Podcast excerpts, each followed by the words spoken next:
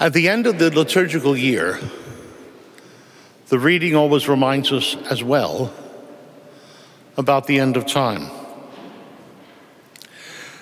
The apocalyptic is something that's not all that common among us. There are various folks hostage to it in a way, making predictions about all sorts of things as if they were let in on it. But our Lord tells us, of course, we won't know the time of the season. But we, of course, are to stand ready. And so the Lord wants us waiting in hope and also in deep faith and trust, knowing that His power and grace for us will be sufficient. But important for us to face the results of our lives, to make our lives indeed count. There is, in a way, there are occasionally uses for being scared. We'd like to avoid it. Sometimes it makes sense. A first year can go to a football game and get so drunk that people are worried whether he'll be able to continue to breathe, that the centers in the brain that prompt the breathing will continue. When I was down at Princeton as a postdoc, we all have mist- make mistakes. Yes, I was at Princeton for a while, but I told it in confession. But there were 19 or 20 kids who had their stomachs pumped at Princeton Medical Center. Really dangerous thing, wondering if they'd survive. They got a scare. If they didn't figure life out well enough, it was amateur hour that much. If they were patsies to the people around them, how important that they got a scare. Same thing with the hazing of fraternities. Very wise to be scared and get that experience by common sense, or if you won't listen, as Ben Franklin says, experience teaches a dear school, a costly school, but fools will learn in no other. And so sometimes those things have to take place. Sometimes it gets us to face results of what we're not doing, of the sins of omission, which I think we all have to admit are hard to see because we've left them out. But importanter most of the time are they than the ones of commission that we see and confess. Worry has its uses. As I say, it gets us back on track. And sometimes that can mean everything. To notice that our lives are empty and that we have to, as the bumper sticker says, get life. You might say that's what our Lord calls us to today to face the facts rather than fighting them. One of the classic cases I see around here is people doing orgo. It's an odd phrase, stands for organic chemistry, and usually for most people it's scary. I share the feeling. I did a lot of science, chemistry, physics, and math, but I was on the physical chemistry side of the aisle, not on the orgo side of the aisle. So I certainly share their feelings. And many of the persons come up to me and saying, Father, I'm worried I have orgo. And I'll say, well, let's parse it. Let's sort of dissect it. There is such a thing as good worry. Worry that's good. Why? Well, because it gets you up early to study, even on a cold morning when you don't want to get up. Gets you focused in the studying.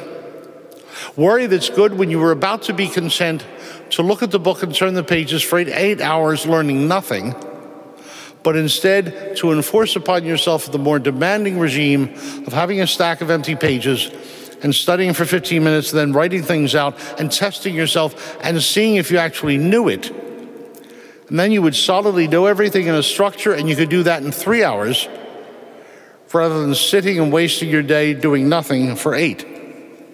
Again, worry has its place.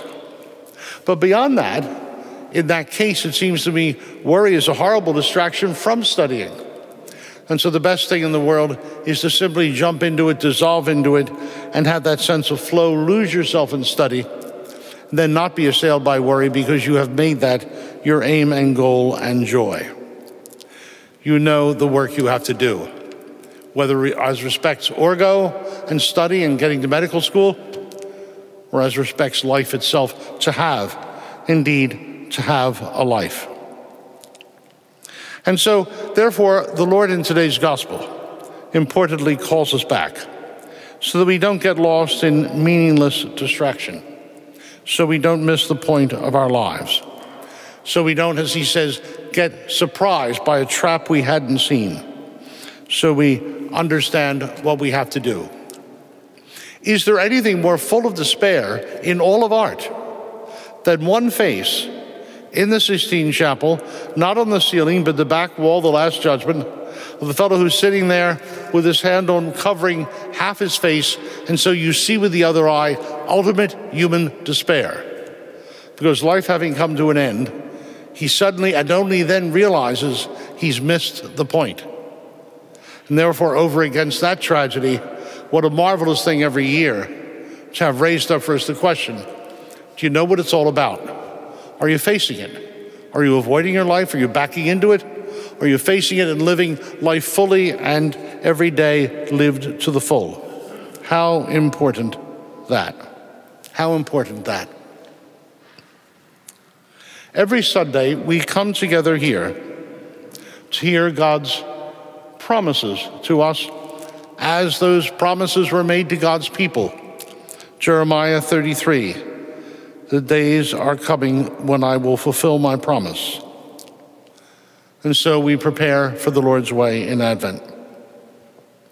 We come together here for Mass every Sunday to confide in God, to pray, to learn to pray just by turning up all in our hearts and leaving it to the Lord, rather than worrying ourselves to death as if our worry could accomplish it, realizing there's great God and little me, creature and creator and coming and kneeling down and turning our needs and our concerns for the others who we love, and even the people we don't love, to learn to love them, to turn all those worries and concerns over to God.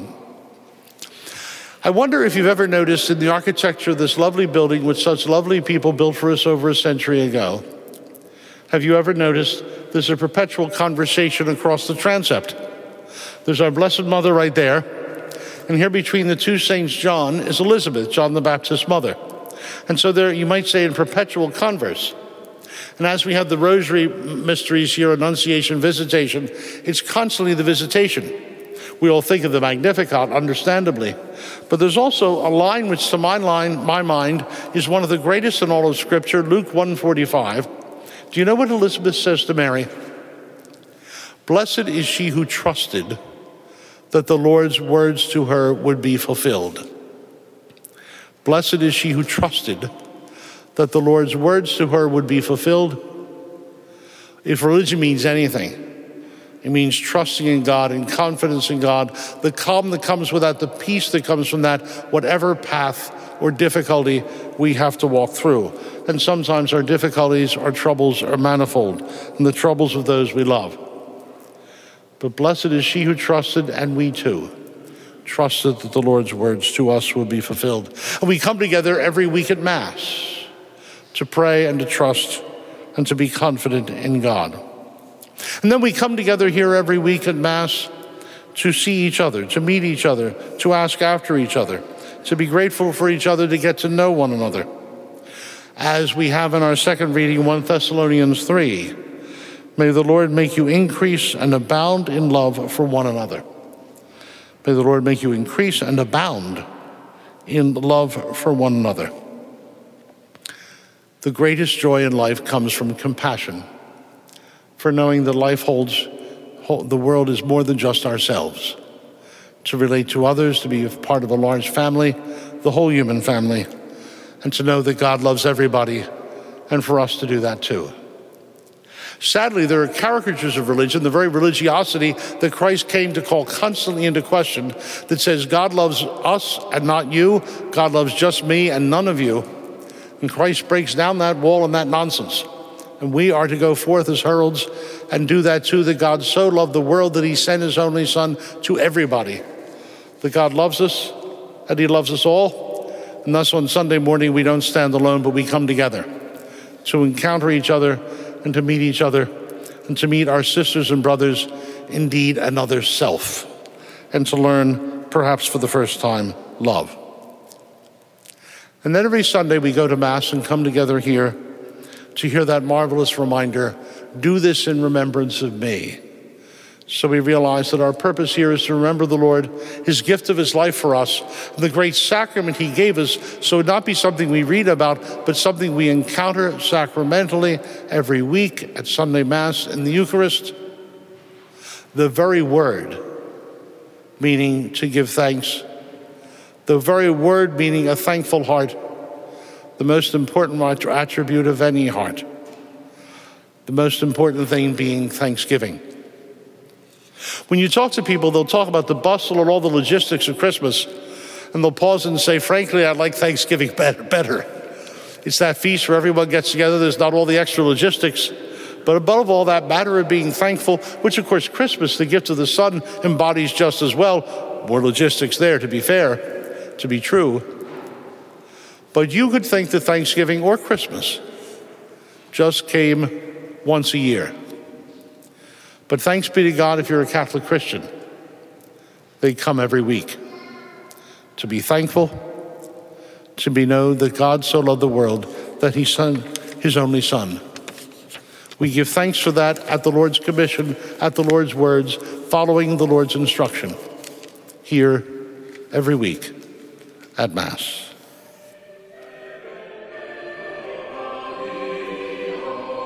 Thanks for listening to Within the Walls of St. Paul's Sunday Homilies. Please be sure to like us on Facebook and consider supporting us by visiting stpaulsharvardsquare.org.